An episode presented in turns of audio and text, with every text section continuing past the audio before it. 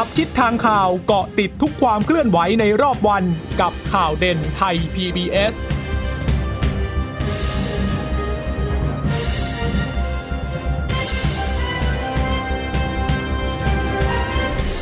สวัสดีค่ะ ต้อนรับคุณผู้ฟังสู่ข่าวเด่นไทย PBS นะคะ เราพบกันเป็นประจำทุกวันจันทร์ถึงศุกร์บ่ายๆ แบบนี้นะคะ อัปเดตข้อมูลข่าวสารที่เกิดขึ้นในรอบวัน ตั้งแต่ช่วงเช้ามาจนถึงช่วงบ่ายก่อนส่งต่อประเด็นไปยังข่าวข้ามมิติใหม่ทั่วไทย เช่นเคยกับดิฉันจีราชาตาเอี่ยมรัศมีและคุณพึ่งนภา คลองพยาบาล วันนี้คุณพึ่งนภาติดภารกิจแต่ว่า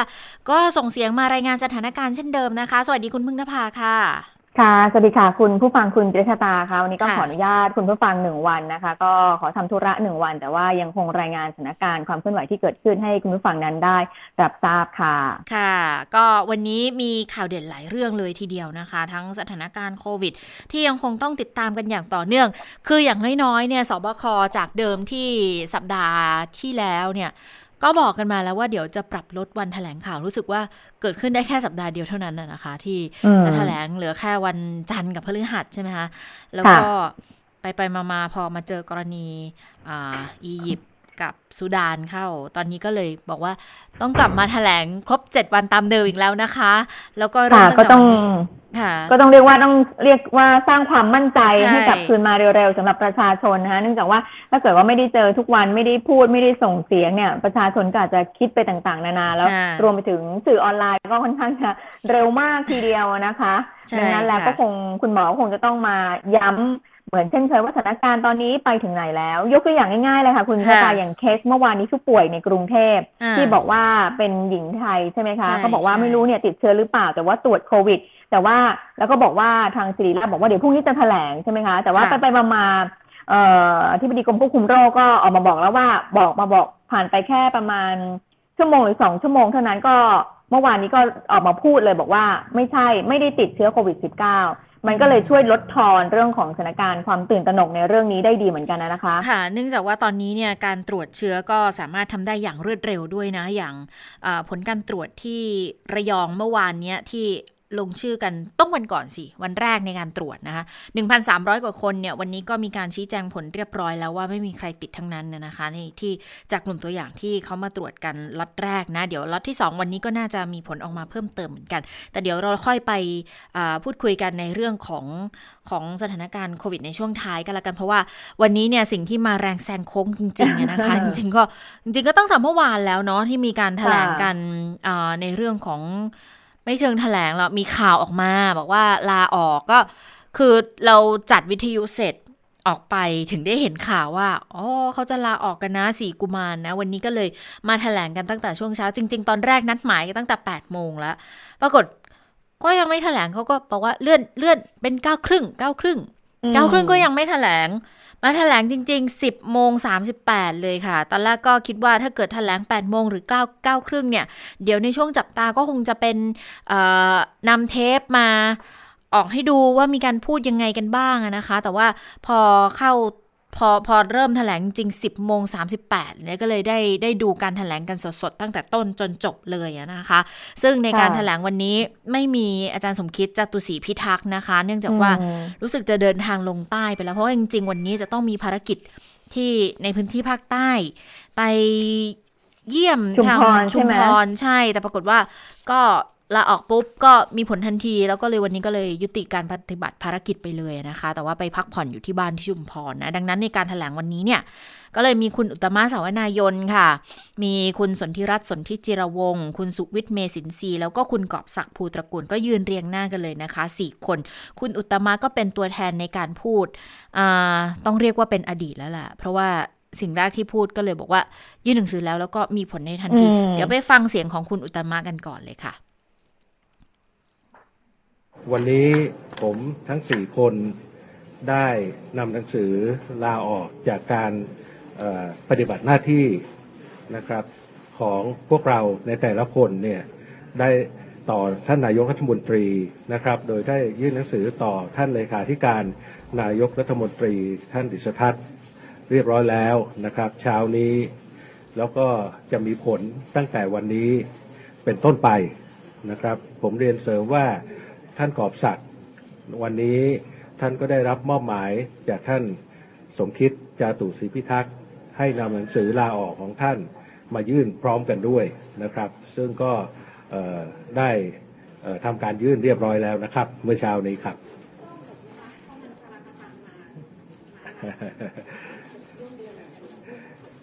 ครับก็เรียกได้ว่าก็คงโล่งอกกันนะนะครับ ระดับหนึ่งนะครับ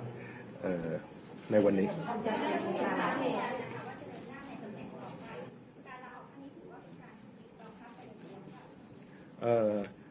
ในครั้งนี้เนี่ยนะครับ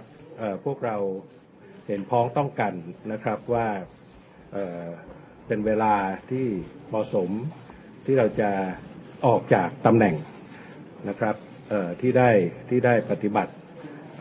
รับหน้าที่มาก็เพราะว่ามองแล้วเนี่ยนะครับ เหตุการณ์ทั้งหลายทั้งปวงที่พวกเราเห็นกันอยู่เนี่ยเราคิดว่าเพื่อเป็นการให้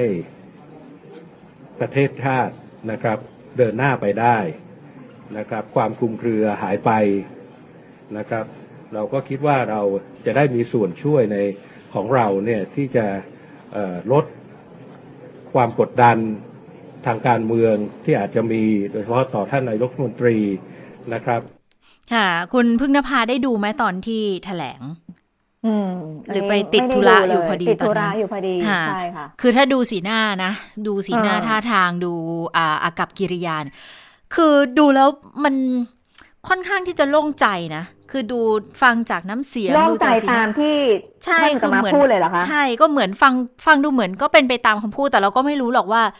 ลึกๆแล้วเนี่ยจะจะจะมีความคิดมีความคับข้องหมองใจอะไรหรือไม่นะคะ เพราะว่าหลายคนเนี่ยขนาดในกลุ่มผู้สื่อข่าวของเรา อันนี้ต้องบอกว่าไม่ไม่ใช่ทางสายการเมืองหรืออะไรนะ คือคุยคุยกันเอง ในห้องข่าวนี่แหละยังพูดเล่นกันอยู่เลยบอกว่า เออ มันก็เหมือนกับแบบ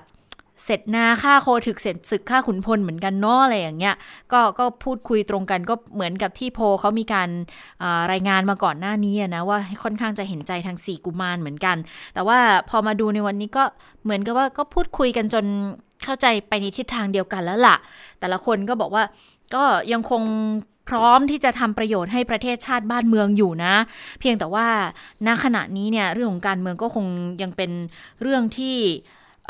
พักไว้ก่อนก็แล้วกัน หลายคนก็อาจจะต้องไปดูแลในเรื่องของสุขภาพนะคะ อย่างมีคำถามหนึ่งน่าสนใจมากคุณพึ่งนภา ผู้สื่อข่าวเขาก็ถามบอกว่าเข้าสู่การเมืองครั้งเนี้ยคือไม่ใช่เพิ่งเข้านะ เพราะจริงๆ อย่างเสียกุมารก็อยู่กันมาตั้งแต่ชุดแรกเลยเนาะของทางคอสชก็ห้าปีแล้วนะมาแล้วแล้ววันนี้แถลงข่าวเนี่ยดิฉันขำมากบอกว่า มีผู้สื่อข่าวถามบอก วันนี้นะครบรอบหนึ่งปีที่รัฐบาลชุดนี้ออยู่ในตำแหน่งมาพอดี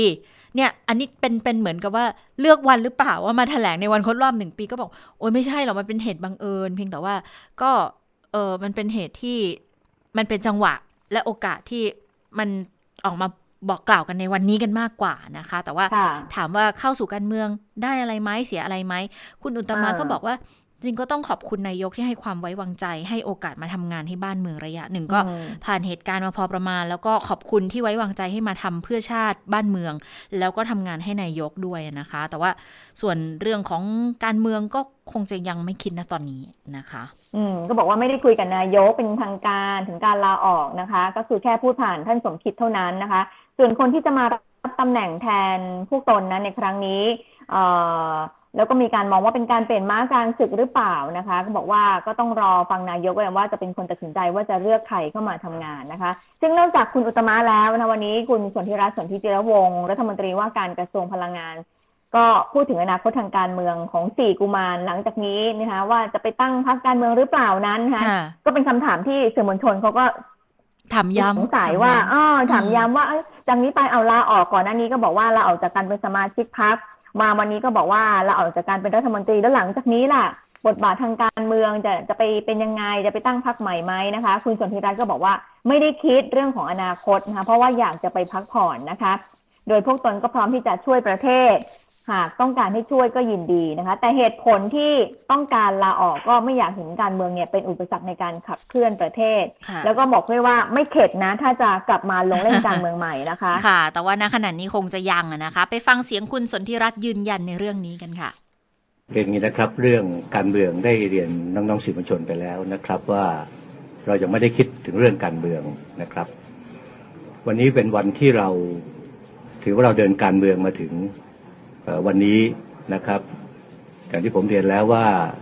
ตั้งแต่การได้มีโอกาสตั้งพรรคการเมือง การนำพรรคลงเลือกตั้ง การตั้งรัฐบาล มาจนถึงวันนี้นะครับเเรื่องความคิดตั้งพรรคการเมืองในวันนี้พวกเรายังไม่ได้คิดนะครับ แต่พวกเรามีความพร้อมที่จะช่วยกันคิดเพื่อบ้านเมืองนะครับ มีเรื่องบ้านเมือง เรื่องเพื่อสังคมที่จะมีนั้นพวกเราไม่ได้ทอดทิ้งหรือว่าจะไม่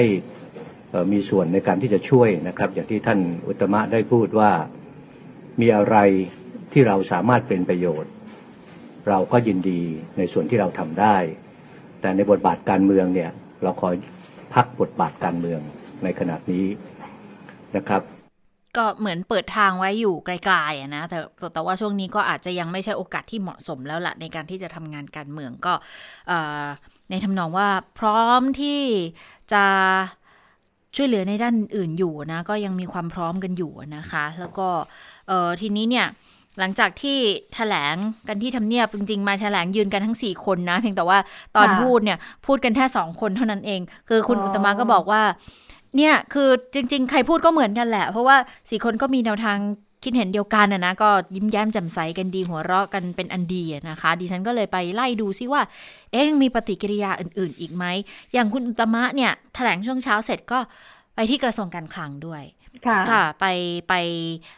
ขอบคุณข้าราชการใช่ไปแจ้งข่าวไปแจ้งข่าวเรื่องการลาออกจากตำแหน่งนะคะ แล้วก็ขอบคุณข้าราชการที่กระทรวงการคลังที่ร่วมกันทำงานกันอย่างเข้มแข็ง แต่ว่าสิ่งหนึ่งที่ไม่ทำก็คือขอไม่ฝากนโยบายไม่ฝากงานอะไรให้กับว่าที่รัฐมนตรีคนใหม่ก็แล้วกัน เพราะก็เชื่อว่าเดี๋ยวนายกเขาก็จะต้องมีทีมที่มีความสามารถสร้างความเชื่อมั่นให้กับประเทศให้กับสังคม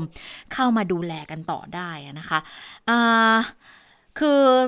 ที่เข้าพบในวันนี้ค่ะ ก็จะมีปลัดกระทรวง มีรองปลัด มีอธิบดีทุกสังกัดนะคะ แล้วก็หารือกันตั้งแต่ 11นาฬิกา30 นาทีเลย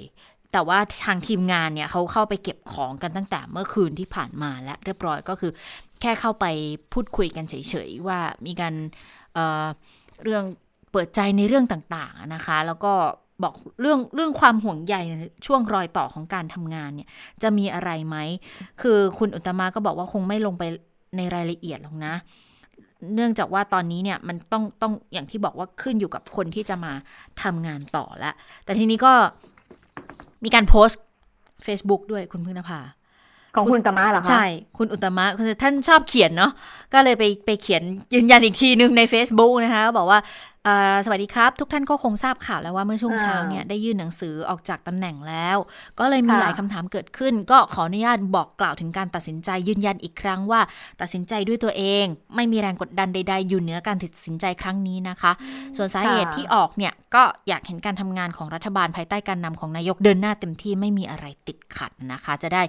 ท่านนายกรัฐมนตรีจะได้ไม่ต้องเผชิญกับความกดดันในทางการเมืองนะคะ แล้วก็ขอบคุณประชาชนที่ให้โอกาสในการทำงานตลอด 5 ปีที่ผ่านมานี้ด้วยนะคะค่ะ เมื่อสี่กุมารลาออกอย่างนี้แล้วนะคะ นายกรัฐมนตรีว่ายังไงบ้างนะคะ เชื่อว่าหลายคนก็ต้องจับจ้องนะคะ วันนี้นายกรัฐมนตรีก็ไม่ได้อยู่ในกรุงเทพนะคะ เพราะว่าเดินทางลงพื้นที่จังหวัดศรีสะเกดไปกินทุเรียนภูเขาไฟนะคะเขาบอกว่าอร่อยมากเลยนะคะบอกว่าทุเรียนภูเขาไฟนั้น นุ่มละมุนมากๆทีเดียวนะคะ วันนี้ก็คงจะไปโปรโมทในเรื่องของทุเรียนภูเขาไฟด้วยนะคะ ทีนี้ผู้สื่อข่าวก็เลยถามถึงกรณีการปรับคอรมอเลยเพราะว่าถ้าออกมาอย่างนี้แล้วเนี่ยมันเหมือนจะเป็นตัวเร่งนะว่าให้จะต้องมีการปรับคอรมอโดยเร็วนะคะวันนี้ผู้สื่อข่าวก็ถามถึงเหมือนกันนะคะหลังจากที่คุณสมคิดแล้วก็สี่กุมารนั้นลาออก นายกบอกอย่างนี้ค่ะนายกบอกว่าเพิ่งทราบเมื่อวานนี้เองนะคะ ก็ไม่ได้มีการก็ได้มีการพูดคุยกันมาเป็นระยะอยู่แล้ว ที่ผ่านมาจริง ๆ ก็ไม่ได้ต้องพูดอะไรกันว่าจะไอ้นั่นไอ้นี่อะไรกันนะคะ เพียงแต่ว่าก็ถามกันในเรื่องของสุขภาพกันมานานแล้วแหละนะและท่านก็บอกตนมานานแล้ว ว่าพร้อมที่จะทำตามสถานการณ์ที่เกิดขึ้น โดยนายกบอกว่าไม่ได้มีอะไรกับท่านนะ ก็ยังเคารพท่านสมคิดเหมือนเดิมนะคะนายกบอกว่าสิ่งสำคัญการทำงานของผม ผมเป็นทหารมาก็มีความผูกพัน แม้แต่กับคนที่ทำงานมาด้วยเขาเรียกว่าความผูกพัน ดูสิทำงานมาเป็นห้าปีอย่างที่คุณเจษตาบอกว่าเห็นไหมเพราะก่อนอันนี้ก็อยู่คอสชใช่ไหมคะ และสิ่งสำคัญวันนี้ก็ถือว่าท่านทำสำเร็จมาในขั้นต้นกับผมแล้วมไม่ว่าจะเป็นการวางพื้นฐานดิจิทัล แล้วก็เรื่องของโครงการ EEC ใช่ไหมคะ เรื่องเหล่านี้เนี่ยทุกท่านก็ร่วมมือกับผมมา โดยเฉพาะอย่างยิ่งจะต้องพัฒนาประเทศไปให้ได้ เพราะว่าถ้าเราไม่ทำพื้นฐานพวกนี้มันก็เป็นไปไม่มันก็ไปไม่ได้นะคะ แต่เมื่อสถานการณ์การเมืองตอนนี้มันเปลี่ยนแปลง ก็ต้องมองในมิติการเมืองไป เรื่องการเมืองท่านก็ต้องออกไป จะบอกว่าเสียดายไหมแต่มันก็จำเป็นว่าด้วยสถานการณ์อย่างนี้นายกก็ยอมรับนะว่าไม่คุ้นไม่ค่อยคุ้นเคยเท่าไหร่ค่ะมีเสียงค่ะจริงๆมีเสียงนายกพูดเรื่องนี้เดี๋ยวเดี๋ยวไปฟังนายกพูดก็แล้วกันอ่าโอเคค่ะถามเรื่องสุขภาพกันมา นานแล้วล่ะนะก็ท่านก็บอกกับผมมานานแล้วว่าพร้อมนะที่จะจะทำตามสถานการณ์ที่มันเกิดขึ้น ผมไม่ได้มีอะไรกับท่านนะผมก็ยังเคารพท่านเหมือนเดิมใช่ไหมแล้วสิ่งสำคัญที่สุดการทำงานของผมเนี่ยนะผมเป็นทหารมาเนี่ยผมผมมีความเขาเรียกอะไรความผูกพันนะกับคนที่ทำงานด้วยนะแล้วดูที่ทำงานมาตั้งห้าปีแล้วสิ่งที่ทำมาเนี่ยผมถือว่าท่านทำเหมือนในขั้นต้นให้กับผมแล้ว ก็คือการวางพื้นฐานไม่ว่าจะเรื่องของดิจิตอลไม่ว่าจะเรื่อง EC เรื่องอะไรเหล่านี้ท่านร่วมมือกับกับผมทุกท่านเลยนะโดยเพราะอย่างยิ่งเราจะต้อง เราจะต้องพัฒนาประเทศให้ได้ ถ้าเราไม่ทำพื้นฐานพวกนี้มันไปไม่ได้ นี่รวมพื้นฐานกับผมมาแล้วใช่ไหมอันนี้เมื่อสถานการณ์การเมืองมันเปลี่ยนแปลงไป อันนี้เรามองในมิติของการเมืองใช่ไหมเพราะฉะนั้นอันนี้เป็นเรื่องของการเมืองนะก็ท่านก็ออกไปนะถ้าจะบอกว่าก็เสียดายใช่ไหมแต่มันก็จำเป็นใช่ไหมด้วยการในการเมืองนะผมเองก็ไม่คุ้นเคยแบบนี้หรอกแต่ผมก็จำเป็นต้องตัดสินใจเนาะแล้วเราก็จากกันด้วยดีใช่ไหมไม่มีการให้ร้ายอะไรที่กันเพราะว่าผมไม่เคยทำร้ายใคร นะมันเป็นทำให้ท่านนายกต้องปรับครมไวขึ้นจากที่ตั้งใจ ก็ต้องปรับไม่ให้มันเกิดช่องว่างมากนักจะทำให้เร็วไหมคะไม่เกิดสุญญากาศแล้วการว่างก็ต้องเร็วสิก็ต้องเร็วเท่าที่ทำได้ แต่ก็ในขั้นตอนที่กำหนดนะมันต้องมีการหนึ่งคือต้องไปไปถามคนที่จะไปเหมือนจะเป็นหรือเปล่าต้องติดต่อคนตอบมาแล้วยังไม่ตอบเท่าไหร่หรอกยังไม่ตอบคิดว่าจะใช้เวลาสักประมาณเท่าไหร่คะ ก็ต้องน่าจะไม่เกินเดือนหน้ามั้ง ถ้าจะมีคนนอกเข้ามาด้วยใช่ไหมคะต้องมีในส่วนของท่านเอง ก็ต้องมีคือตอนนี้ไม่จำเป็นต้องรอพรบงบประมาณผ่านแล้วใช่ไหมคะท่านนายกเดือนหน้า คนคนทำงานพรบงบประมาณมันมีอยู่แล้วมีอยู่แล้วมันมีการมาธิการมีอยู่นะ ค่ะก็คือที่ที่ถามกันเรื่องของพรบงบ 64 เนี่ย เพราะว่าตอนแรกเขามีการคาดการณ์กันไงเก่งกันอยู่ว่าจะปรับคอรมออาจจะ หลังงบประมาณให้ผ่านไปหรือเปล่า เพราะว่าจะได้ไม่สะดุดด้วยนะคะ เนื่องจากว่าคุณอุตมะในฐานะรัฐมนตรีว่าการกระทรวงการคลังเนี่ยก็จริง ๆ พ่วงอีกตำแหน่งก็คือประธานคณะกรรมาการงบประมาณรายจ่ายปี 64 ด้วย แต่ว่าในตอนเช้าที่มีการถแถลงข่าวคุณอุตมะก็พูดถึงเรื่องนี้เหมือนกันเพราะว่าผู้สื่อข่าวก็สอบถามว่าอะไรอย่างตำแหน่งกมทงบเนี่ยยังไงนั่งต่อไหมหรือว่ายังไงก็ คุณอุตมะก็บอกไปแล้วบอกว่าก็ต้องก็ต้องพ้นจากตำแหน่งไปโดยปริยายค่ะ เพราะว่าเป็นการนั่งโดยตำแหน่งนะ แต่ว่าทีนี้จะสะดุดจะอะไรหรือไม่ไหมก็คงไม่ขนาดนั้น เพราะว่าก็หามีคนอื่นมานั่งมานั่งแทนได้นะคะกรรมธิการก็สามารถดำเนินการไปได้อยู่ เพราะว่ามันไม่ได้จำเป็นบอกว่าจะต้องคนนี้เท่านั้นที่มาดูในตำแหน่งนี้ ก็ มีคนอื่นที่สามารถมารับตำแหน่งแล้วก็ดำเนินการต่อไปได้เพียงแต่ว่า พอปรับคอรมอก็เลยต้องเร็วขึ้นนะคะแล้วก็หลายคนก็อาจจะจับตากันอยู่เนาะว่า เอ๊สรุปแล้วเนี่ยใครอะใครใครจะมานั่งตำแหน่งแทนนะคะ ซึ่งชื่อที่น่าจะเอ่อเป็นโผเนี่ยนามาแล้วมาสักสองสามอาทิตย์แล้วนะคะ ก็คืออย่างรัฐมนตรีว่าการกระทรวงการคลังก็คือคุณปรีดีดาวฉายนะคะ ซึ่งเป็นประธานสมาคมธนาคารไทยนะคะ ส่วนตำแหน่งรัฐมนตรีว่าการกระทรวงพลังงานนะคะก็บอกว่ามีการทับทามคุณแพรินชูโชตถาวรนนะคะ อดีตรัฐมนตรีเชื่อว่าการกระทรวงคมนาคม แล้วก็เป็นอดีตประธานเจ้าหน้าที่บริหารกรรมการผู้จัดการใหญ่บริษัทปตท ที่จะเข้ามาดำรงตำแหน่งแทนเนี่ยนะคะเขาบอกว่าเขาบอกว่าแหล่งข่าวที่ใกล้ชิดกับพลเอกประวิทย์เนี่ยเขาก็บอกยืนยันว่าตอนนี้เนี่ยนะคะคุณปรีดีเนี่ย ตอบรับแล้วนะคะ ตอบรับในการเข้าดำรงตำแหน่งรัฐมนตรีในรัฐบาลชุดนี้แล้วนะคะ ก็คาดว่าจะเข้ามาเป็นรัฐมนตรีว่าการกระทรวงการคลัง แล้วก็แหล่งข่าวก็บอกอีกบอกว่า คุณปรีดีเนี่ยเพิ่งจะไปพบกับคนใกล้ชิดนายก รวมทั้งเลขาครมเพื่อเตรียมตัวเข้าดำรงตำแหน่งด้วย ซึ่งก็ต้องมีการลาออกจากตำแหน่งทางธุรกิจ แล้วก็ต้องมีการเคลียร์ในเรื่องของจัดการบัญชีทรัพย์สินหนี้สินต่อไปด้วยนะคะอันนี้ก็คือสองท่านที่คาดว่าน่าจะ มามาเป็น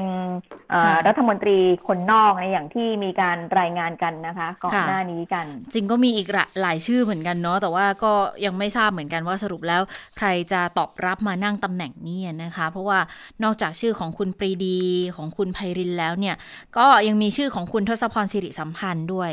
ที่บที่อกเป็นเลว่าขาสสชใช่นะเลยค่ะสสชอยู่ณขณะนี้นะคะ อาจจะมาเป็นรัฐมนตรีประจำสำนักนายกรัฐมนตรีด้วยหรือไม่นะคะเพราะว่านายว่าอาจจะเป็นคนที่เอ่อมาคอยให้คำปรึกษานายกเกี่ยวกับเรื่องเศรษฐกิจด้วยนะ เพราะว่าก็เป็นคนที่ค่อนข้างจะได้รับความไว้วางใจได้รับความเชื่อมั่นอยู่เหมือนกันนะคะ แล้วก็ยังมีอีกหลายคนเหมือนกันนะ ที่มีการพูดถึงเนี่ยเพียงแต่ว่า ใครจะมานั่งเนี่ยทางเอกชนเขาก็มีมุมมองเหมือนกันค่ะ อย่างคุณกลินสารสินค่ะ ประธานกรรมการหอการค้าไทยก็ได้แสดงความเห็นเกี่ยวกับทีมเศรษฐกิจชุดใหม่ของรัฐบาลประยุทธ์2นะคะ บอกว่าใครก็ตามตำแหน่งไหนก็ตามเนี่ยอยากเห็นคนที่มีความรู้ความสามารถเป็นที่ยอมรับของประชาชนและบุคคลต่างๆ ทั่วประเทศค่ะ สิ่งที่ทีมเศรษฐกิจใหม่จะต้องดำเนินการเร่งด่วนก็คือปัญหาปากท้องประชาชน เพราะว่าผลกระทบโควิดเนี่ย มันหนักมากเลยทีเดียวนะ ดังนั้นทีมเศรษฐกิจชุดใหม่ก็ต้องแก้ไขปัญหานี้ก่อนค่ะ บางมาตรการอาจจะต้องทบทวนอย่างเรื่อง 5,000 บาท อันนี้เป็นแนวทางที่ดีนะที่จะให้ แต่ว่าถ้ารัฐบาลจะนำเงินของประเทศมาอัดฉีดคนละ 5,000 บาทไปอีกระยะหนึ่งเนี่ย บางทีมันอาจจะมีปัญหาเรื่องสภาพคล่อง ก็ต้องดูเหมือนกันว่าจะทำยังไงนะคะ ส่วนอีกคนหนึ่งค่ะ ประธานสภาผู้ส่งสินค้าทางเรือแห่งประเทศไทย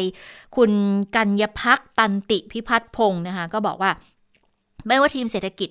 ชุดใหม่จะเป็นใคร ก็นี่เลยค่ะ ต้องพยุงเศรษฐกิจในประเทศให้เดินหน้าต่อไปได้อย่างรวดเร็ว อยากเห็นเม็ดเงิน1ล้าน9แสนล้าน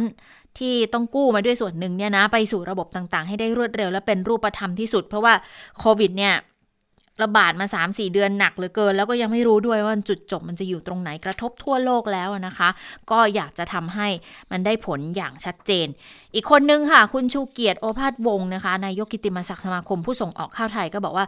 ยังไงก็ขอให้เป็นคนที่มีประสบการณ์ เป็นที่ยอมรับของสังคมนะคะ เพราะว่าตอนนี้เศรษฐกิจไม่ใช่เรื่องง่ายเลยค่ะ ทุกคนพูดตรงกันเกี่ยวกับโควิด -19 นะดังนั้นคนที่จะมาดูเนี่ย ต้องมีความสามารถอย่างมาก แต่ถ้าดูจากโผดูจากชื่อของคนที่จะมานะ ก็มองว่าก็น่าจะเป็นภาพลักษณ์ที่ดีค่ะ แต่ทั้งนี้ก็ต้องดูทั้งสองฝั่งนะ ก็คือฝั่งในประเทศที่ต้องกระตุ้นการบริโภคสร้างความเชื่อมั่นในประเทศ อีกฝั่งที่เขาต้องทำนโยบายด้านการต่างประเทศด้วย ก็ต้องควบคู่กันไปด้วยนะคะ ทีนี้มีเรื่องของเรื่องของการออกจากตำแหน่งเนี่ยนะคะ เออก็มีรายงานมานะคะ ว่าอย่างคุณวิษณุเนี่ยมีการไปถาม ไปถามคุณวิษณุนะคะว่า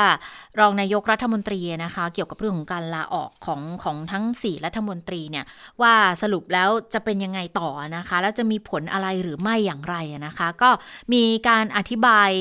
มาในในหลายประเด็นเหมือนกันนะคะ ซึ่งซึ่ง อนแรกดิฉันตอนอ่านข่าวเนี่ยอ่านกับคุณอนุชา ซึ่งคุณอนุชาก็เป็นผู้สื่อข่าวการเมืองอยู่แล้วด้วยนะ ก็เลยสอบถามไปว่า เอ๊ะสรุปแล้วยังไงล่ะ ตอนนี้ก็เท่ากับว่าไม่มีรัฐมนตรีทั้ง 4 คนเหรอ แล้วใครดูแทน หรือว่าเขายังรักษาการอยู่ไหม แต่ทีนี้เขาพูดกันตอนต้นนี่ ตั้งแต่ต้นแล้วอะ่ะ บอกว่า เนี่ยลาออกมีผลทันทีนะ ก็เท่ากับว่าหลุดไปเลยทั้งหมดทั้ง4 5ตำแหน่งนี่เลยเหรอ แล้วใครจะทำงานต่อ ก็มีผู้สื่อข่าวไปสอบถามกับ รองนายกรัฐมนตรี อันนี้สอบถามกันตั้งแต่ช่วงเช้าเลยนะคะ เดี๋ยวไปฟังคำอธิบายของรองนายกรัฐมนตรีเกี่ยวกับเรื่องนี้กันค่ะ ก็ดูว่าออกมีผลเมื่อไหร่นะฮะถ้ามีผลเมื่อไหร่ มันก็เมื่อนั้น เมื่อนั้นก็แล้วแต่เขาจะยื่นว่าทั้งนี้ตั้งแต่วันที่เท่าไหร่เป็นต้นไป หรือว่าตั้งแต่บัดนี้เป็นต้นไปหรือตั้งแต่เมื่อวานอะไรเงี้ยก็แล้วแต่เขาจะกำหนดได้ทั้งนั้นอะ แล้วก็เมื่อ เมื่อมีผลเมื่อไหร่ตามนั้นก็เกิดผล เมื่อเกิดผลแล้วตำแหน่งก็ว่างลง เมื่อว่างลงแล้ว ก็ถ้ากระทรวงใดมีรัฐมนตรีช่วยรัฐมนตรีช่วยก็เป็นผู้รักษาราชการแทน กระทรวงใดไม่มีรัฐมนตรีช่วย มีมติคณะรัฐมนตรีอยู่แต่เดิม ที่จะให้เขาเรียกอะไร ให้กระทรวงไหน ไม่ไม่ใช่รองอะรัฐมนตรีไขว้กันเอง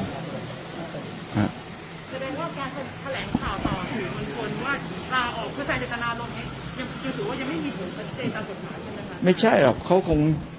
ยื่นหนังสือด้วยคงไม่ได้มาพูดอย่างเดียว ไม่ได้เจตนารมณ์อย่างเดียว แต่ว่าในหนังสือนั้นมันจะต้องบอกว่าเขียนว่ายังไง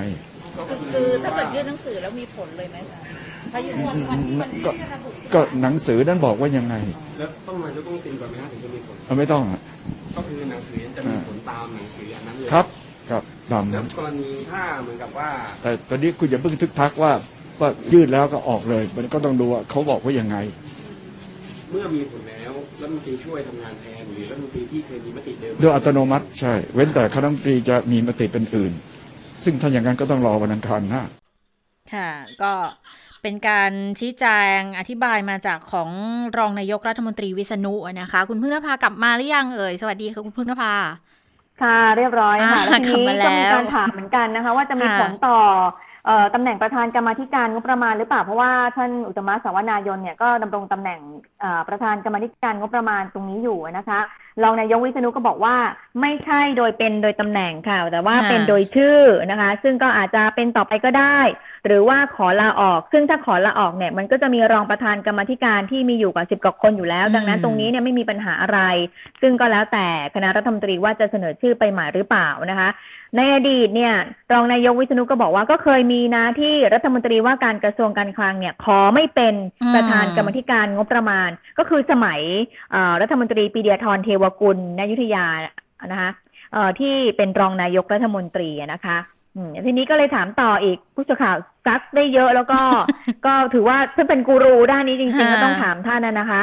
บอกคอรมอต้องประสานผ่านวิปหรือไม่นะคะ รองนายกวิษณุก็บอกว่าคอรมอเนี่ยจะหารือว่าอย่างไรก็จะแจ้งให้วิปทราบ มีลาออกหายไปหนึ่งก็มีรองประธานทำหน้าที่ได้ แต่ถ้าคิดว่าจำเป็นก็อาจจะมีการเสนอนะคะ ให้เลื่อน รองคนใดคนหนึ่งขึ้นมาเป็นประธาน ก็เป็นเรื่องของกรรมธิการเองหรือไม่นะ ถ้ามีรัฐมนตรีคนใหม่มา ก็อาจจะเสนอเข้าไปเติมในตำแหน่งที่อืมว่างลงไปนะคะ อันนี้ค่ะก็เป็นสิ่งที่เอ่อสงสัยกันว่าถ้าเกิดว่าสี่รัฐมนตรีเนี่ยลาออกแล้วเนี่ยแล้ว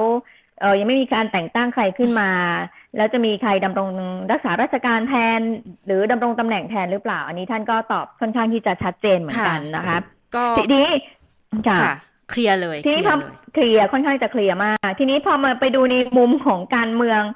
เอ่อคุณศิระเจนจาคะวันนี้ก็มีความเคลื่อนไหวคุณจิตรตาเห็นไหมยังไม่เห็นโอ้โหเลคุณยจิตรตาแสบมากก็คือว่าคุณศิระเจนจาคะเนี่ยเขาบอกว่าวันนี้เขาจะเอาไข่เก้าพันกว่าลูกเขาจะไปโอ้แก้ไปบแก้นบนเหรอ แก้บนที่ทำให้อืมเอ่อแก้บนกับสิ่งศักดิ์สิทธิ์ที่ทำให้สี่กุมารเนี่ย ลาออกได้เพราะถือว่าเอ่อ สิ่งศักดิ์สิทธิ์เนี่ยไปดนใจให้สี่กุมารนี้ลาออกอ่าไม่ธรรมดาจริง ๆนะคะ กับคุณศิระเจนจักรคะคือเขาออกไปแล้วก็ยังไป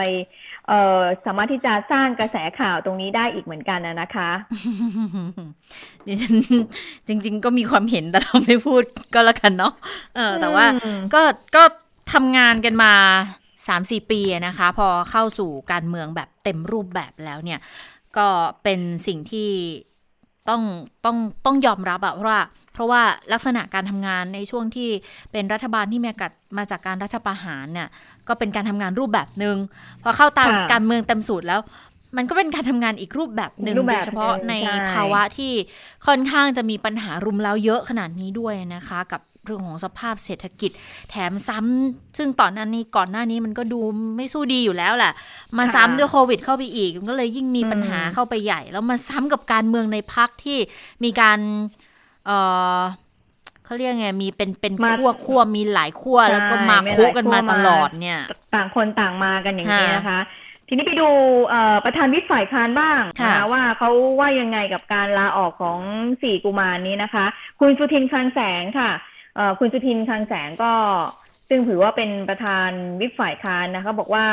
หลังจากที่สี่กุมารเนี่ยยื่นหนังสือลาออกก็ถือว่าเป็นโอกาสของประชาชนนะ ก็ต้องขอชื่นชมสปิริตของทั้งสี่ท่าน ก็เชื่อว่าทั้งสี่ท่านเนี่ยตัดสินใจบนสำนึกว่าให้โอกาสกับประชาชน เพราะว่าเมื่อเศรษฐกิจไปไม่ได้ บริหารไม่ได้ การตัดสินใจลาออกก็เป็นสปิริตที่ดีมาก แต่ก็มองว่ายังไม่พอ เพราะว่าตัวปัญหาที่แท้จริงมีติ่งนิดนึงค่ะ คุณจิตราบอกว่า ตัวปัญหาที่แท้จริงก็คือพลเอกประยุทธ์จันโอชานะคะ ดังนั้นเมื่อทั้งสี่คนออกแล้วเนี่ยก็ถือว่าให้โอกาสประชาชน แต่ว่านายกเนี่ยไม่ให้โอกาสกับปัญหาเศรษฐกิจก็ยังมีต่อไปส่วนคนที่จะเข้ามาใหม่มาทำหน้าที่ในครมเศรษฐกิจตรงนี้นะคะ ถ้าเข้ามาภายใต้หัวหน้าเศรษฐกิจคนเดิมก็เชื่อว่าจะไม่มีอะไรดีขึ้นค่ะ ก็เลยบอกว่าไหนๆแล้วเนี่ยเอ่อทั้งสี่ท่านเนี่ยลาออกแล้วให้เกียรติประชาชนแล้ว ก็ขอให้นายกนั้นได้ ให้โอกาส กับประชาชนบ้าง อืม ก็พูดเป็นก็คือให้นายกลาออกว่าอย่างนั้นเถอะนะคะนอกจากนี้คุณสุทินก็บอกว่าทุกครั้งที่มีการปรับพรมเศรษฐกิจเนี่ย มักจะมีการนึกถึงนายธนาคารใช่ไหมคะนักเศรษฐศาสตร์ แต่ทีนี้คุณสุทินมองว่าแต่ตนมองว่ามันไม่ใช่นะ เศรษฐกิจวันนี้เนี่ยมันจะต้องเลือกคนที่เข้าใจเรื่องของการทำมาหากิน การลงทุนแล้วก็ต้องมีประสบการณ์ในการทำงานจะเข้ามาแก้ไขปัญหาเศรษฐกิจตรงนี้ได้ ที่สำคัญก็คือต้องเลือก คนมากระจายรายได้ด้วย ไม่ใช่มาเพื่อสร้าง GDP อย่างเดียวนะคะ อันนี้ก็เป็นสิ่งที่ทางคุณสุทินนั้นได้ฝากเอาไว้ค่ะ ค่ะ ก็เป็นการฝากงานที่น่าสนใจทีเดียวนะ แล้วก็หลายๆฝ่ายก็คงอยากจะได้แบบนี้เหมือนกันแหละ ว่าทำยังไงให้เศรษฐกิจเนี่ยมันลงสู่คนได้ทั่วหน้าจริงเนี่ยไม่ไปค้างอยู่กับทางกลุ่มคนที่มีสิทธิพิเศษ หรือว่าเรียกว่าเป็นเป็นเป็นกลุ่มคนที่มีศักยภาพ สูงอยู่แล้วนะคะ ก็ลงไม้ถึงรากหญ้ากันด้วยอันนี้อาจจะเป็นโจทย์ใหญ่เลยล่ะ ที่จะหลายคนอาจจะจับจ้องกันอยู่ ทีนี้ที่ฉันมีนิดนึงขอขอติดท้ายเว้นสักหน่อยหนึ่งนะคะ เกี่ยวกับปฏิกิริยาของอรัฐมนตรีท่านที่ลาออกกันออกไป อย่างคุณสนธิรัตน์ค่ะ คือคุณอุตมะเนี่ยน่าจะจบปิดจ็อบไปอย่างสวยงามแล้วล่ะ แล้วก็พูด ในแง่ของการขอบคุณในแง่ของการอขอบคุณที่ได้รับโอกาสนะคะ แล้วก็ขอบคุณกับทีมงานต่างๆ ด้วยขอบคุณประชาชนด้วยกับโพสต์ทาง Facebook เข้าไปพูดคุยกันแล้ว คุณสนธิรัตน์วันนี้ก็ไปเหมือนกันนะคะ บอกว่ายังมันยังมีคือเมื่อวานเนี่ยยังต้องต้องลงนามในหนังสือหลายอย่างก่อน แล้วเดี๋ยวพรุ่งนี้นะคะจะเข้าไปอำลาข้าราชการ คุณอุตมะเข้าไปแล้ววันนี้เสร็จเรียบร้อยปิดจ็อบ คุณสนธิรัตน์บอกว่าเดี๋ยวพรุ่งนี้จะเข้าไปอำลา ข้าราชการที่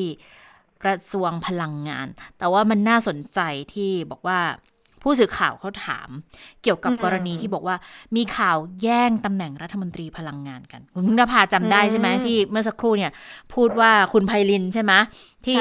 อาจจะเป็นแคนดิเดตนั่งเก้าอี้นี้เนี่ย แต่ว่าจริงๆเก้าอี้นี้เนี่ยเป็นที่ต้องการในพลังประชารัฐมากเลยนะ ดิฉันก็เลยสงสัยว่าเก้าอี้นี้เนี่ย สรุปโคต้าใครกันแน่ โคต้าพักหรือโคต้านายก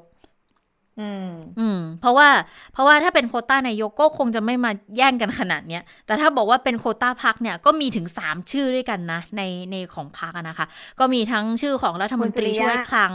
อ่า มีคุณสุริยะด้วย แล้วอีกคนหนึ่งคือรัฐมนตรีศึกษาธิการขณะเนี้ย คุณนัทพลเออ ก็มีถึงสามชื่อด้วยกันแล้วแล้วดูซิว่าแล้วชื่อของคุณไพรินจะมาเบียดได้ยังไง ถ้าชื่อของคุณไพรินมา ก็แสดงว่านายกก็ต้องต้องมีสิทธิ์มีเสียงในเก้าอี้ตัวนี้ด้วยหรือเปล่า ในฐานะที่เป็นหัวหน้าครมเศรษฐกิจด้วยนะคะ หัวหน้าทีมเศรษฐกิจด้วยนะ ก็น่าสนใจเหมือนกัน คุณสนธิรัตน์ก็เลยแบบโปรยไว้ บอกว่าเนี่ยเดี๋ยวพรุ่งนี้ จะไปอำลาข้าราชการและส่งมอบงาน รวมถึงจะถแถลงข่าวถึงผลงานของกระทรวงในช่วงหนึ่งปีที่ตัวเองเป็นรัฐมนตรีด้วย ใครสงสัยอะไรสอบถามในวันนั้นได้ โอ้โปรยมาอย่างนี้พรุ่งนี้เลยน่าฟังเลยอะว่าว่าจะมีอะไรหรือเปล่า เพราะว่าคือเรื่องนี้ดิฉันก็มองว่าเป็นเป็นเป็นประเด็นเหมือนการเมืองการเมืองจริงๆนะสำหรับการเมืองอย่างเงี้ยเพราะว่าเป็นเป็นเก้าอี้ที่ได้รับความสนใจมาก แล้วเราก็บอกว่า สาเหตุส่วนหนึ่งเนี่ยนอกเหนือจากเรื่องของแรงกดดันในพักแล้วเนี่ยตรงกระทรวงพลังงานเนี่ยค่อนข้างจะมีปัญหาเยอะเหมือนกันเขาบอกว่าพยายามจะผลักดันบางโครงการโรงไฟฟ้าชุมชน แล้วก็ไม่ได้รับความร่วมมือจากทั้งในฝากฝั่งของการเมือง แล้วมีข้าราชการเกียร์ว่างอีกหลังจากที่มีการปรับโครงสร้างในพักพลังประชารัฐมันก็เลยน่าสนใจขึ้นมา ค่ะ อย่างกรณีของคุณที่มีข่าวว่าคุณสุริยะมาเหมือนกับว่าไม่พอใจถ้าเกิดคุณไพรินเนี่ยจะเข้ามาเป็นรัฐมนตรีว่าการกระทรวงพลังงานอย่างนี้นะคะคุณอนุชาเลขาธิการก็บอกว่าโอ้ปล่อยข่าวอย่างนี้ก็เสียเสียหายมากเลย บางทีเราก็ไม่รู้เนี่ยนะว่าคนที่ปล่อยข่าวมาตรงนี้คือใคร บางทีก็มีการโยนหินถามทางก่อน ถ้าจำกันได้ย้อนไปของคุณศาสตราจารย์นฤมลพิญโยสินวัฒน์จำไม่ได้คะคุณชาตาที่ก่อนหน้านี้เนี่ยก็บอกว่าคุณนฤมลเนี่ยจะมาเป็นหัวหน้าทีมเศรษฐกิจโอ้พอมาโปรยมาอย่างนี้มาโอ้โหคนก็เลยมากถาโถมมากซึ่งจริง ๆ แล้วเนี่ยเราก็ไม่รู้ว่าใครเนี่ยเป็นคนปล่อยข่าวในเรื่องนี้ และสุดท้ายในตอนหลังก็เลยบอกว่าไม่ใช่เป็นหัวหน้าทีมเศรษฐกิจนะ แต่มาเป็นแต่คือว่ามาดูแลในแผนนโยบายเศรษฐกิจของพรรคพลังประชารัฐไป แล้วแล้วก็มีการมีกระแสบอกว่าโอ้แต่ว่าคงมาแน่นอนแหละ มาเป็นรัฐมนตรีหนึ่งในนั้นโอ้โหก็เลยมีการขุดประวัติของเอ่อตำแหน่งของศาสตราจารย์นรมนเนี่ยว่ามีคุณสมบัติเพียงพอไหมว่าจะมาเป็นตรงนี้ คือ จริง ๆ ถ้าเราจะมองว่าฝ่ายตรงข้ามทำเนี่ย เราก็มองได้ จะมองว่าคนในพักเองเอ่อที่อยู่ตรงกันข้ามที่ไม่ได้อยู่ฝ่ายเดียวกัน ที่จะทำเองออกมาปล่อยข่าวเรื่องนี้แล้วให้คนมาเหมือนโยนหินถามทางมันก็เป็นไปได้ เรื่องนี้พูดเป็นเรื่องการเมืองการเมืองจริงๆเลยใช่มันเป็นโอ้โหการเมืองแบบ การเมืองจริงอะอย่างที่คุณพึ่งนภาบอกเนาะว่ามันมองได้หลาย ๆ ฝ่ายหลาย ๆ ทางอยู่เหมือนกันจริง ๆ นะ เพราะว่าตอนนี้อย่างที่พูดไปเมื่อสักครู่อะมันไม่ใช่การเมืองแบบตอนรัฐบาลคอสชนี่ ที่ทำอะไรมันมันไม่ได้มีอะไรที่มันจะซับซ้อนซ่อนเงื่อนกันขนาดนั้น มันก็ก็มีบ้างในเรื่องของความเป็นการเมืองน่ะ แต่ว่ามันไม่ได้การเมืองการเมืองแบบแบบรัฐบาลที่มาจากการเลือกตั้งแบบตอนนี้นะ เราก็ได้เห็นไปแล้วว่า มันทำให้เกิดอะไรขึ้นได้บ้างในพักการเมืองที่ตอนนี้กลายเป็นพักที่ใหญ่ที่สุดณขณะนี้ด้วยนะคะ ค่ะ อันนี้จบแล้วนะคะ เราจะไปต่อเรื่องโควิด -19 กันต่อนะคะแล้ววันนี้อย่างที่บอกว่ามีการถแถลงแล้วนะคะ คุณหมอทวีสินก็ชี้แจงแล้วว่าวันนี้เนี่ยมีเพิ่มอีก 4 คนค่ะ ทุกคนกลับมาจากต่างประเทศ ทั้งสหรัฐอาหรับเอมิเรตส์จากอียิปต์แล้วก็สหรัฐอเมริกาด้วยนะคะ ตอนนี้ก็เลยมีผู้ป่วยสะสมรวม 3,236 คน หายแล้ว 3,095 คนไม่มีเสียชีวิตเพิ่มค่ะ แล้วก็ยอดเสียชีวิตยังคงที่ 58 คน รักษาอยู่ในโรงพยาบาล 83 คนนะคะ ผู้ป่วยเป็นใคร 2 รายแรกเป็นชายไทยอายุ 33 กับหญิงไทยอายุ 25 กลับมาจากสหรัฐอาหรับเอมิเรตส์ตั้งแต่วันที่ 2 แล้วก็ตรวจหาเชื้อ 13 ค่ะ มีเชื้อแต่ไม่มีอาการ คนที่ 3 เนี่ย เป็นนักศึกษาชายไทยอายุ 27 มาจากอียิปต์ถึงไทยวันที่ 8แล้วเขาเขามีประวัติสัมผัสกับผู้ที่ติดเชื้อตอนอยู่ที่อียิปต์ด้วย วันที่ 11 เนี่ย ตรวจหาเชื้อนะคะ แล้วก็ติดเชื้อแต่ไม่แสดงอาการ รายที่ 4 เป็นหญิงไทยอายุ 51 ค่ะ คนนี้กลับมาจากอเมริกา มีประวัติสัมผัสกับคนที่ติดเชื้อในสหรัฐอยู่เหมือนกัน วันที่ 10 ก็เริ่มมีอาการละ มีไข้ปวดหัวไม่ได้กลิ่น ตรวจหาเชื้อ 15 ก็ติดเชื้อค่ะ ค่ะค่ะ ส่วนสถานการณ์ของกรณีที่ทหารอียิปต์นะคะหลังจากที่เกิดเหตุกรณีทหารอียิปต์ก็มีประชาชนที่จังหวัดระยองเขาก็ไปตรวจคัดกรองกัน ก็ถือว่าเป็นเรื่องดีที่มีรถพระราชทานตรวจคัดกรองตรงส่วนนี้นะคะ บอกว่าเมื่อวันที่ 14 กรกฎาคมเนี่ยมีประชาชนเข้ารับการตรวจ 1,600 กว่าคน ทั้งหมดผลผลเป็นลบก็คือว่าไม่ติดเชื้อนะคะ ส่วนคนที่เข้ารับการตรวจในวันที่ 15 ก็อีก 1,200 กว่าคนก็อยู่ระหว่างการรอผลตรวจอยู่นะคะ รวมถึงคนที่เป็นผู้ที่สัมผัสเสี่ยงสูงแล้วก็เสี่ยงต่ำด้วย แต่ว่าทั้งจากทั้งสองกรณีเสี่ยงสูงเสี่ยงต่ำเนี่ยตอนนี้คุณหมอก็บอกว่าผลเนี่ยเป็นลบเช่นกัน แต่ว่าอย่างไรก็ตามนะคะ ก็ขอความร่วมมือค่ะ ในการกักตัวให้ครบ 14 วัน พร้อมกับย้ำนะคะ บอกว่าประชาชนก็ยังคงไปเที่ยวจังหวัดระยองได้เหมือนเดิมนะคะ เพราะว่าตอนนี้เนี่ยในพื้นที่ที่เอ่อที่คาดว่าจะ ทางทหารอียิปต์เนี่ยจะเดินทางไปตรงนี้ก็ได้มีการทำความสะอาดแล้วก็ขอให้ประชาชนนั้นสบายใจได้ เพราะว่าหลังจากเกิดเหตุขึ้นมันก็ต้องมีการตรวจระบบการทำความสะอาดให้ให้มีความมั่นใจมากขึ้นนะคะค่ะทีนี้เนี่ยวันนี้มีการถามคำถามอยู่หลายข้อเหมือนกัน มีอยู่คำถามหนึ่งน่าสนใจอยู่เหมือนกันว่ามีการสอบถามบอกว่ามาตรการที่เกี่ยวกับทหารอียิปต์ที่บางครั้งเนี่ยมันดู overreaction คืออย่างเช่น การปิดโรงเรียน 200 กว่าแห่ง หรือว่าเหตุการณ์ที่เกิดขึ้นที่ระยองขณะนี้เนี่ยดูแล้วเป็นเป็นมาตรการที่นายก รวมถึงมาตรการที่นายกบอกว่าจะปิดช่องโหว่เนี่ยคืออะไร ผู้ว่าจะใช้อำนาจสั่งปิดได้ไหมคุณหมอทวีสินก็เลยตอบคำถามในเรื่องนี้นะคะบอกว่าจริง ๆ เหตุการณ์ที่เกิดขึ้นมันเป็นปฏิกิริยาสังคมที่เกิดขึ้นด้วย ก็เท่ากับว่าเรียนรู้ด้วยกันค่ะ มองด้านหนึ่งก็อาจจะมองว่าเป็นผลบวกก็ได้นะทำให้เกิดความตื่นตัว แต่ขออย่าตื่นอย่าตื่นตูมก็ต้องวางสมดุลให้ดี ถ้าตื่นตูมจะทำอะไรมากเกินไป อาจจะทำให้เกิดความเสียหายได้ แต่ว่าตอนนี้ก็อย่างที่ทราบว่า วันนี้เนี่ยในการแถลงคุณหมอเอาเอาไทม์ไลน์มาบอกอีกครั้งหนึ่ง เพื่อที่จะชี้ให้เห็นว่าจุดที่มันมีความเสี่ยงจริง ๆ เนี่ย มันมีแค่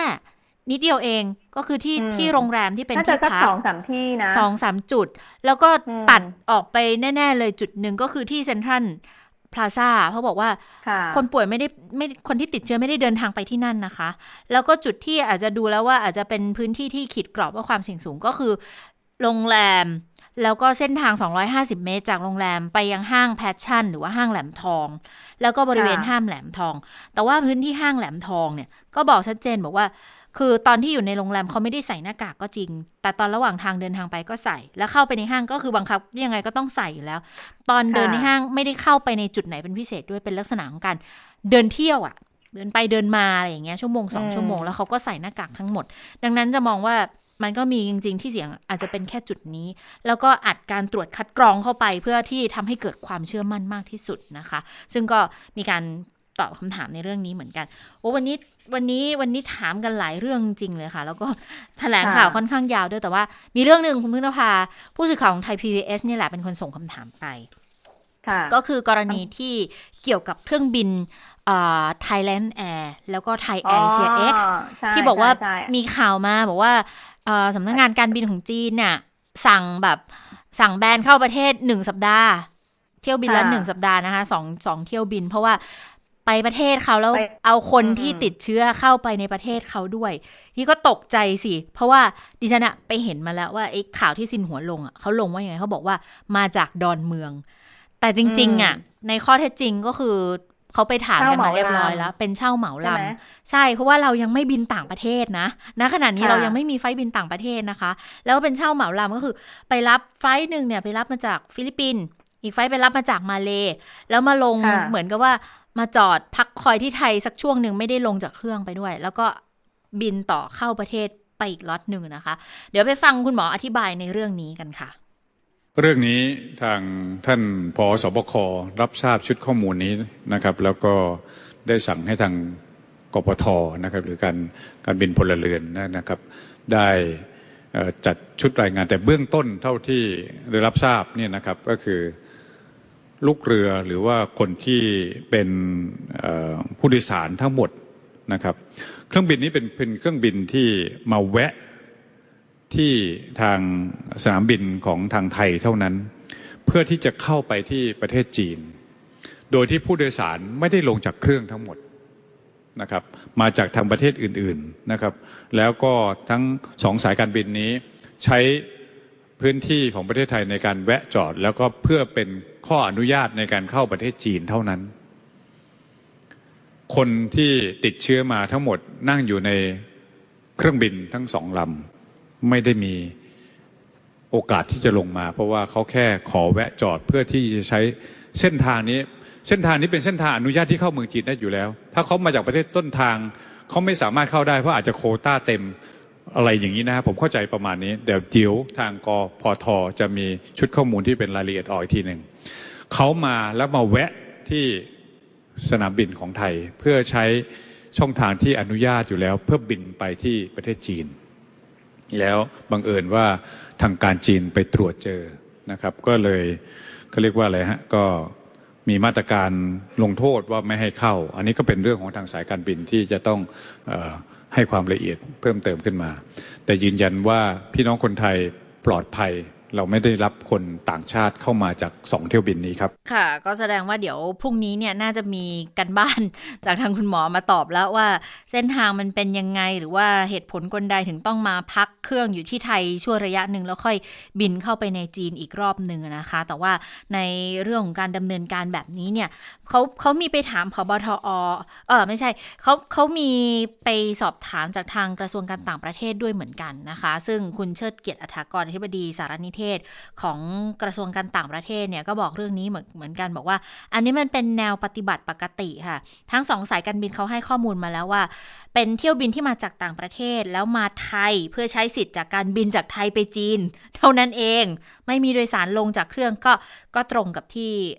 คุณหมอทวีสินโฆษกสบคพูดเมื่อสักครู่นี้นะคะ ส่วนการดำเนินการที่บอกว่าไม่ให้เข้าเนี่ยนะก็เป็นตามมาตรการเข้าออกประเทศของของจีนเลยค่ะ เขาประกาศออกมาตั้งแต่4 มิถุนาแล้วบอกว่าสายการบินต่างชาติเนี่ย ถ้าเที่ยวบินไหนพบผู้โดยสารติดโควิด -19 5-9 คนนะ เขาจะต้องระงับเป็นเวลา 1 สัปดาห์ แล้วถ้า 10 คนขึ้นไปเนี่ยต้องระงับ 4 สัปดาห์เลยค่ะ แล้วมาตรการเนี้จะใช้ไปจนถึงตุลา 63 เป็นอย่างน้อย ดังนั้นก็เป็นไปตามมาตรการของจีนอยู่แล้ว ไม่ได้เป็นการไม่ได้เป็นการปฏิบัติที่นอกเหนือจากมาตรการแต่อย่างใดนะคะ ค่ะ แล้วก็ขณะเดียวกันนะคะ ก็มีรายงานมานะคะ ว่าพอมันมีมาตรการในลักษณะนี้เกิดขึ้นเนี่ย ทางกพทนะคะเขาก็พูดถึงเรื่องนี้เหมือนกันอย่างคุณจุลาสุขมานพค่ะ ผู้อำนวยการสำนักงงานการบินพลเรือนแห่งประเทศไทยก็เปิดเผยเหมือนกัน บอกว่า เดี๋ยววันนี้จะต้องลงนามในคำสั่งของกพทนะคะว่าแนวปฏิบัติของสายการบินระหว่างประเทศเนี่ยเดี๋ยวกพทเขาจะเพิ่มข้อกำหนดด้วยอย่าง กรณีที่สายการบินของประเทศไทย หรือสายการบินที่ทำการบินผ่านประเทศไทย ลงจอดเติมน้ำมันแวะพัก ถึงแม้ว่าผู้โดยสารจะไม่ได้ออกมานอกเครื่องนะคะ แต่ว่าทางสายการบินก็จะต้องกำหนดให้ผู้โดยสารทุกคนที่มาในเครื่องบินนี้เนี่ยจะต้องมีใบรับรองผลการตรวจปลอดเชื้อโควิด -19 มาด้วย ก่อนที่จะซื้อตั๋วขึ้นมากับเครื่องบินได้ ก็เป็นการป้องกันค่ะ เพื่อที่จะไม่ให้สายการบินที่มีสัญชาติไทยแล้ว แล้วบินแบบเช่าเหมาลำมาจากประเทศหนึ่งไปยังจุดหมายปลายทางแล้ว เขาอาจจะต้องมาแวะเติมน้ำมันที่ไทยแล้วไปอีกประเทศปลายทางเนี่ยป้องกันไม่ให้การถูกขึ้นบัญชีดำในลักษณะนี้อีกนะคะ ซึ่ง สายการบินที่บินระหว่างประเทศช่วงนี้เนี่ยยืนยันบอกว่าเป็นสายการบินที่ว่าจ้างให้ไปรับคนในประเทศนั้นๆ กลับมาประเทศตัวเองแบบเช่าเหมาลำเขาก็จะต้องมีสิทธิ์ในการทำเส้นทางการบินนั้นๆ อยู่แล้วด้วยนะคะ อันนี้ก็เลยเป็นมาตรการที่ทางกพทเองเนี่ยก็ต้องออกมาเพิ่มเติมเลยแหละเพื่อก็เหมือนกับว่าค่อยๆ เจอปัญหาอะไรก็ค่อย ๆ มาไล่แก้ไล่ปิดช่องโหว่กันนะเพราะว่าบางทีถ้าเกิดเรายัง ไม่ทราบปัญหาไม่เคยมีปัญหาในลักษณะนี้มาก่อนบางทีก็ต้องยอมรับเหมือนกันว่า เราก็คงจะไม่ทราบในเรื่องนี้นะคะ ว่ามีเหตุการณ์ในลักษณะไหนเกิดขึ้นนะคะ ส่วนอีกกรณีหนึ่งเกี่ยวกับเรื่องของเออเหตุของการอนุญาต ให้เครื่องต่างประเทศที่เป็นเครื่องของกองทัพอากาศมาแวะพักในประเทศในช่วงสถานการณ์ต่างๆ เนี่ยก็มีคำยืนยันจากทางพบทอเหมือนกัน บอกว่าก็ต้องเปิดตามหลักของสากลเนี่ยนะคะอันนี้ก็เป็นคำยืนยันมานะคะ เพราะว่ามันมีลักษณะของการต่างตอบแทนอยู่ด้วยเหมือนกันค่ะ ทีนี้ในการตอบข้อซักถามของผู้สื่อข่าวอีกเรื่องนึงมีการสอบถามนี้คุณผู้ฟังว่า มีข่าวมาบอกว่านายกพูดอยู่เหมือนกัน บอกว่าถ้าเกิดคุมไม่ได้เนี่ยจะต้องเคอร์ฟิว 24 ชั่วโมง จริงหรือไม่ไปฟังจากคุณหมอทวีสินกันค่ะนำเรียนนะครับว่าตรงนี้ก็มีการทวนสอบกันเมื่อวานนี้ถึงแม้ผมไม่ได้อยู่ในเหตุการณ์ด้วย แต่ว่าก็มีการเช็คชุดข้อมูล แล้วก็ถามดูไม่มีครับท่านไม่ได้เคยพูดคำนี้นะครับ ก็นำเรียนว่าเรื่องของการมีเคอร์ฟิว 24 ชั่วโมงที่ผ่านมา ถึงแม้จะเป็นวิกฤตที่มากกว่านี้ นะครับ เราติดเชื้อกันเป็นวันหนึ่งหลักสิบหลักร้อย ก็ยังไม่เคยมีเหตุการณ์อย่างนั้นเกิดขึ้น เป็นหนทางที่เรียกว่าซีเรียสมากๆแล้วครับ ที่ต้องทำขนาดนั้น ซึ่งยังไม่ได้เกิดขึ้นในประเทศไทยค่ะ นี่ก็เป็นคำยืนยันนะคะ ว่าคงยังไม่มีหรอกคือฟิล24 ชั่วโมงนะคะเราก็ขอให้ไม่มีด้วยกันแล้วกันนะคะ ค่ะ ส่วนสั้นๆค่ะ ส่วนตัวเลขที่วันนี้บอกว่า 50 วันแล้วที่ไม่พบ ผู้ติดเชื้อในประเทศเนี่ยคุณหมอบอกว่าอาจจะเป็นความผิดของผม อาจจะไปสร้างความหวังให้กับประชาชนเกินไปหรือเปล่านะคะ บอกว่าต่อไปนี้ผมจะไม่รายงานแล้วเรื่องของห้าสิบวัน เพราะว่าเกิดมีวันใดวันหนึ่งเนี่ยเกิดติดเชื้อขึ้นมาเนี่ย มันก็จะทำให้แบบว่าเกิดแพนิคอะไรขึ้นมาอย่างนี้นะ ซึ่งคุณหมอหลายท่านก็บอกตรงกันบอกว่า มันต้องมีแน่นอนแหละที่จะติดเชื้อคนสองคนขึ้นมา แต่ว่าคือเจอแล้วตะคุบได้เนี่ยมันก็ มันก็ไม่มีอะไรเอ่อที่ไม่สามารถที่จะแก้ไขได้ก็คือว่าถ้าเจอแล้วเราสามารถดำเนินการได้นะดังนั้นคุณหมอก็เลยบอกว่าโอเค หลังจากนี้จะไม่รายงานตรงส่วนนี้แล้วนะคะ ค่ะ แต่จริง ๆ คือการบอกมันก็ทำให้เรารู้สึกสบายอกสบายใจขึ้นเหมือนกันนะ แต่ว่าขณะเดียวกันมันก็อาจจะทำให้เกิด ความวางใจแล้วก็กาดตกในลักษณะนี้แหละ จริงๆก็มีสินคุณติงจากคุณหมอหลาย ๆ ท่านเหมือนกันนะ บอกว่าบางทีการเลือกใช้คำเนี่ยสำคัญเหมือนกันนะคะ อย่างเช่น การไม่มีผู้ติดเชื้ออะไรอย่างเงี้ยมันไม่ควรพูดในลักษณะนี้ เพราะว่าจริง ๆ เนี่ย คือเชื้อมันไม่ได้ว่าหายไปแบบเสร็จสิ้นสมบูรณ์เพียงแต่ว่า เราอาจจะไม่รู้อะว่าว่าในหมู่คนที่เดินสวนเราไปมาเนี่ย อาจจะมีใครที่ติดเชื้อแต่เขาไม่แสดงอาการ แต่ว่าเขายังแพร่เชื้อได้ไง ดังนั้นก็อาจจะเป็นการถ้าใช้คำว่าไม่พบเชื้อยังไม่พบเชื้ออะไรอย่างเงี้ย มันอาจจะเป็นคำที่ถูกต้องมากกว่า แล้วมันจะทำให้เกิดความกระตุ้นประชาชนได้ด้วยไปอีกทางหนึ่งบอกว่า แล้วเรายังวางใจไม่ได้นะ แล้วก็ยิ่งยิ่งรายงานว่ากี่วันกี่วันไม่พบนะคะมันก็ อาจจะทำให้เกิดความไว้วางใจขึ้นได้จริงๆด้วยดังนั้นถ้าหลังจากนี้จะจะพบผู้ติดเชื้อก็อย่าตื่นตระหนกเลยนะคะ ก็ก็ถือว่าเรามีวิธีการป้องกันที่ดี เพราะว่านี่คุณหมอก็ออกมาบอกว่า ตอนนี้หลาย ๆ อย่างระบบหลายอย่างเตียง อุปกรณ์อุปกรณ์อะไรก็มีความพร้อมมากกว่าเดิมแล้วนะคะ คุณเจษตาคะค่ะเอาล่ะเดี๋ยวต่างประเทศวันนี้คุณสาวรักษ์ก็เข้าสายมาดิฉันนั่งเหงาอยู่คนเดียวอยู่ในห้องส่งเลยเนี่ยคุณสาวรักษ์มาแล้วนะคะ สวัสดีค่ะสวัสดีค่ะคุณสาวรักษ์ค่ะส วัสดีค่ะ คุณผู้ฟัง สวัสดีทั้งสองท่านค่ะ ค่ะเอาวันนี้ขอขอไม่ไม่ได้รายงานเรื่องโควิดนะ เพราะว่าเอ่อดูแล้วยังไม่ได้ไม่ได้หนักหนาเลยกว่าเดิมนะคะสำหรับสถานการณ์ในต่างประเทศ แต่มันมีอีกเรื่องหนึ่งที่ถือว่าใหญ่มากนะคะ โดยเฉพาะยิ่งคนที่เป็นสมาชิกก็สมัครใช้ทวิตเตอร์ก็เป็นหนึ่งในสื่อสังคมออนไลน์ที่ได้รับความนิยมมากอีกอีกอันหนึ่งนะคะ ในประเทศไทย ประเด็นก็คือว่าทวิตเตอร์ถูกแฮ็ก ตอนแค่นี้อาจจะอ้าวก็โดนแฮ็กอยู่บ่อย ๆ แต่รอบนี้ถือว่า ถือว่าหนักหนาแล้วก็มีประเด็นนะคะ เพราะว่าเดี๋ยวอธิบายให้ฟังก่อนในทวิตเตอร์เนี่ยเขาจะมีหลักเกณฑ์อยู่อันหนึ่งนะคะ ก็คือ เอ่อสำหรับคนที่เป็นคนดังคนมีชื่อเสียงหรือแบรนด์สินค้าต่างๆ เนี่ย บางทีมักจะโดนคนแอบอ้างใช่ไหมว่าอาจจะเขียนชื่อเหมือนกันแล้วไปเอารูปโปรไฟล์ที่ไหนมาแล้วตั้ง แล้วก็คนอาจจะบอกว่าอันนี้เป็นคนดังตัวจริงหรือไม่จริงนะคะ แต่ว่าทวิตเตอร์เนี่ย เขามีระบบที่เรียกว่า verify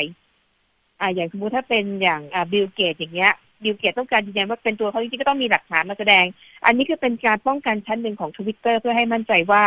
เอ่อเวลาที่คนเข้าไปดูทวิตเตอร์เนี่ย แล้วเห็นบัญชีแล้วมีเครื่องหมายสีน้ำเงินเป็นเครื่องหมายถูก ต่อท้ายชื่อของคนคนนั้น นั่นการรับประกันจากทวิตเตอร์ว่าอันนี้คือคนจริง ตัวจริง อ่า ไม่ใช่แบบพวกที่สวมรอยต่างๆ นานานะคะ แต่วันนี้ไอ้ความเชื่อมั่นในเหล่านั้นเนี่ยมันหายไปแล้วค่ะ เพราะว่า วันนี้นะคะ มันมีคนเขาไปแฮ็กแล้วไปแฮ็กคนดังระดับโลกที่ติด Verify เหล่านี้ทั้งนั้นเลย คือไอ้ที่มีเครื่องหมายสีน้ำเงินต่อท้ายชื่อ ทั้งนั้นเลย แล้วแฮ็กเนี่ย พิมพ์ข้อความเหมือนกัน และออกมาจากบัญชีของคนตัวจริงนะคะเอ่ออย่างเช่นโจไบเดน บารักโอบามา บิลเกตส์ แล้วก็เอ่อคิมคาร์ดาเชียนนะคะ อันนี้เป็น เป็นเซเลบริตี้เป็นดาราชื่อดัง อ่า แล้วก็ไมค์บลูมเบิร์กนะคะเจ้าของเครือสื่อ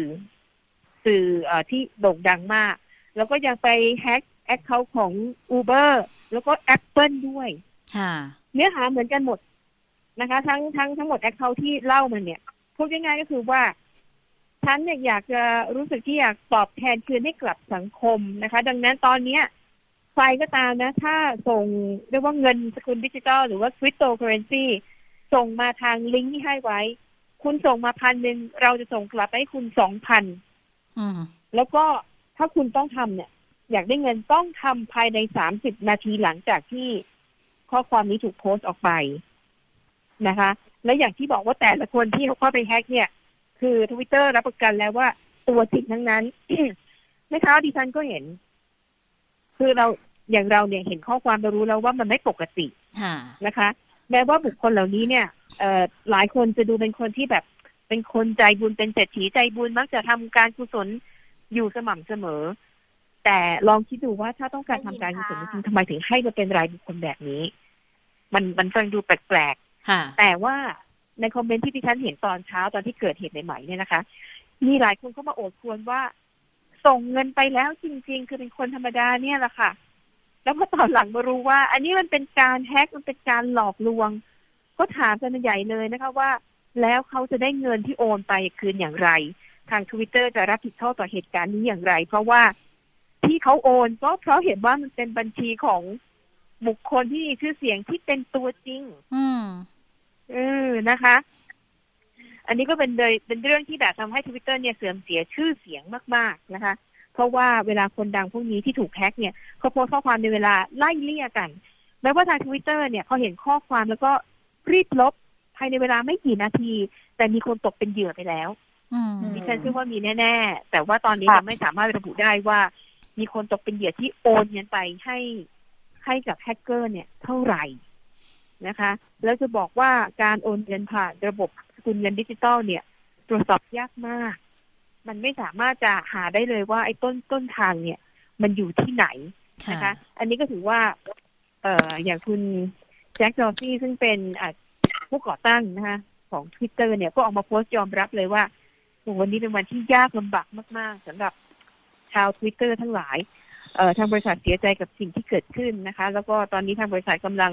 วิเคราะห์ แล้วก็จะเปิดเผยข้อมูลเท่าที่ตรวจสอบได้นะคะจนกว่าจะเข้าใจว่าอะไรมันเกิดขึ้นแน่ ๆ แล้วก็เออขอโทษขอโพยกับเหตุการณ์ที่เกิดขึ้นแต่จะบอกว่าไอการหลอกแบบนี้เนี่ย มันเกิดขึ้นมาเป็นปีๆแล้วนะคะ แล้วก็แต่มันไม่ได้ขี่มันไม่ได้แบบเป็นปรากฏการณ์ที่ตุ้มเดียวแล้วแบบเป็นทวิตเตอร์ของคนดังที่ผ่านการ Verify แล้ว แบบเนี้ยมันไม่เคยเกิดขึ้นมาก่อนนะคะ อันนี้ก็เป็นเรื่องที่แบบ อะน่าน่าผิดหวังนะคะ อันนี้เป็นบทเรียนที่ทวิตเตอร์ก็ต้องรีบนำไปแก้ไข แล้วก็เลยส่งผลให้สื่อสังคมออนไลน์หลายหลายบริษัท ก็ต้องไปดูนะ ว่าตัวเองอะมีจุดอ่อนอะไรตรงไหนบ้างนะคะ แล้วก็ปิดท้ายนะคะ เกี่ยวกับเรื่องของการหลอกลวงเหมือนกันค่ะนี่เป็นข่าวที่น่าสนใจนะคะ มีรายงานข่าวจาก CNN ค่ะ ว่ามีหนุ่มเคนยาวัย 34 ปีนะคะ ไปหลอกลวงหญิงชาวอเมริกันอายุ 64 ปีแล้วเธอเป็นข้าราชการเกษียณอายุ คือหลอกข้ามประเทศเลยนะคะ ก็จีบกันผ่านสื่อสังคมออนไลน์เนี่ยแหละจากจนสุดท้ายหญิงคนนี้เชื่อนะ แล้วก็หอบเงินหนีไปอยู่กับผู้ชายคนนี้ที่เคนยา แต่สุดท้ายพอไปอยู่เขาจริงๆแต่งงานจริงแต่โดนหลอกหมดเนื้อหมดตัวแต่ล่าสุดตำรวจไปช่วยตัวกลับมาอเมริกาได้กับเร็จแล้วค่ะอืมค่ะข่าวนี้ก็ต้องฝากฝากทั้งสองท่านด้วยว่าต้องระวังด้วยนะคะ ค่ะนะ คงเอาเงินออกจากกระเป๋าดิฉันยากนิดนึงพูดเลยโอ้ยดิฉันไม่มีให้เอาออกจากกระเป๋าสบายใจได้ อ่าเอาละค่ะ ทั้งหมดก็คือข่าวเด่นไทย PBS วันนี้นะคะ เราทั้งสามคนลาไปก่อน สวัสดีค่ะ สวัสดีค่ะ